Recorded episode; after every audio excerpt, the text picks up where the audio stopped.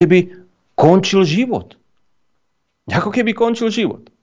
Takéto gumovanie národa by už malo skončiť. A bohužiaľ, dnes naozaj mienkotvorné médiá nám podsúvajú e, informácie a venujú sa tomu hodinu.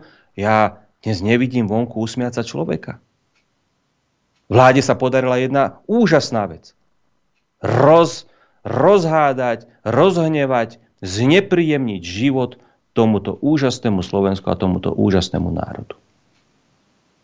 A ja s vami musím len a len súhlasiť. Lebo nikam, takéto, nikam to nevedie. Na čo to je dobré? Ak na to nemám, viete, mne, mne, mne tu chýba seba reflexia týchto ľudí. Nemám na to, tak tam nejdem. Alebo nemám na to, končím. Pán Barane, keď ste ho poved- uh, spomínali, naozaj mal v tej relácii pekný vstup, kedy povedal jasne, a toto, čo som aj teraz povedal, chýba tu veľká seba reflexia týchto ľudí. Ale bohužiaľ asi moc chutí.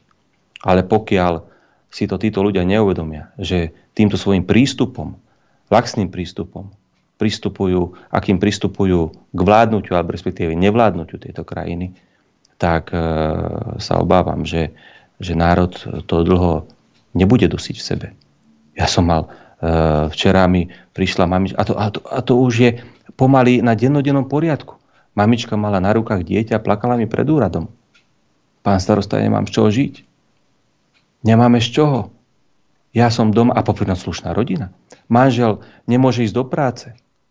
Čo bude takto s nami? Priznám sa, priznám sa vám, volila som Matoviča. Priznám sa, ale povedzte čo. Som chytila, vyťahol, dala som mi zo svojho. A čím ďalej, tým to robím viacej. My nie sme už starostovia, my sme už aj psychológovia. A kto to spôsobil? Veď toto nie je cesta. Takýmto spôsobom to už ďalej niekto nevydrží. A niekto odtiaľ to veľmi rýchlo bude utekať. A nie mne sa vyhrážať žalárom. Ale niekto tam skončí skutočne. Ale ja to nebudem a starosta a primátori určite tiež nie.